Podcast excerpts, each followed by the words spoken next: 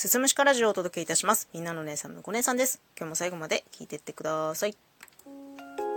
普段はラジオトークというプラットフォームをメインに配信をしたり、配信を聞いたりしているんですけれども、それとは別の配信アプリでもリスナーとして楽しむことがしばしばありますね。まあ、大体好んでいくのは、いわゆる過疎枠と呼ばれるリスナーが少なくてコメントの流れも比較的ゆっくりなところ。で、まあ、なんでそこに行くのかって言ったら交流目的だよね。コメント読んで欲しくて行く。コミュニケーション取りたくて行くっていうのが理由なんだけど、一時期ね、よく言ってた過疎配信の配信者さんが、まあ、やっぱゆくゆくはたくさんの人を集められるようになりたいっていうふうにおっしゃってたんですよ。で、私もね、配信者の端くれなので気持ちはよくわかるんです。まあ、そういう気持ちが芽生えて当然っちゃ当然。でも、ふとね、この人が人気者になってしまったら、売れたらってことを想像すると、なんかやっぱどうしても寂しさが拭えないなと思って。今はさ、来たコメント一つ一つ読んで返してくれるけど、たくさんコメントがわーって流れたら、やっぱそうはできなくなるからね、その読み上げるコメントを選別するようになるじゃないですか。そしたら自分のコメントも読んでもらえなくなるし、で、今は感覚的にリスナーの顔を一人一人ちゃんと見てくれているって思えるけど、売れたら私は大勢のリスナーの一人にしかならなくなってしまうじゃないですか。でも、まあ、せっかくなら応援したいし、売れてほしいし、人気出てほしいなっていう気持ちもあるの。だからさ、そのジレンマみたいなのがすごくて、まあ言うてね、推しというほどの推しではないんですよ、その方は。だから、まあ今ならね、パッと離れても全然平気なんだけど、これがもう、私の生活の一部みたいな感じで、ドハマりしてしまったら、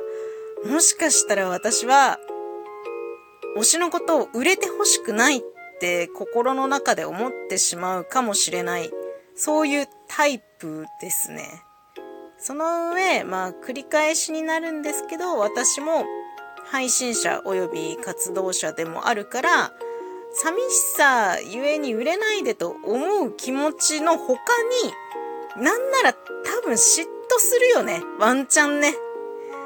なんか結構それって、日によってね、その時の気分によっても変わるんだけど、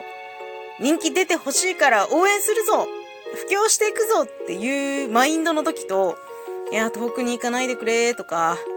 あ私を追い抜いて置いていかないでくれとかって思う時がね、あるんだよね。私より人気になったみたいな。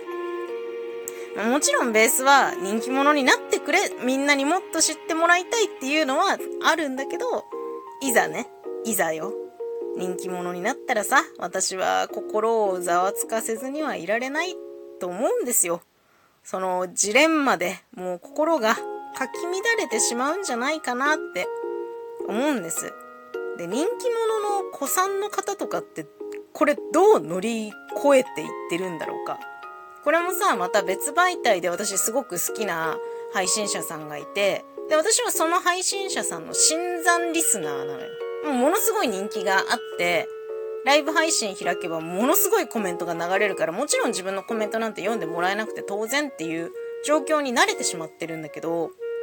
もう古くから追いかけてる人って今の状況どういう風に思ってるんだろうね。なんか今まで誰かの子さんのファンでいて、その人が爆発的に売れて遠くに行ってしまったっていう実際の例がないから、どういう気持ちになるかはあくまで想像でしかないんだけど、私ファンやめちゃうかもしんない。売れたら。なんか、あー遠くなっちゃったなーみたいな。手の届かない存在になっちゃったなーみたいな。そういう風に思うかもしれない。いや、でもどうかなもしかしたら、いや、あの人みたいに背中を追いかけて売れてやるぞって奮起するのかもしれない。またあの人の目に入るように今度は私が活動して頑張って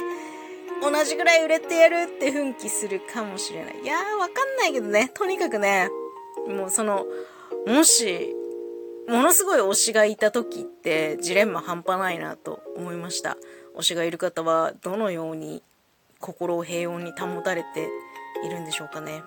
今日はね、推しが売れるジレンマについてのお話でした。最後まで聞いていただいてありがとうございます。また次回もよろしくお願いします。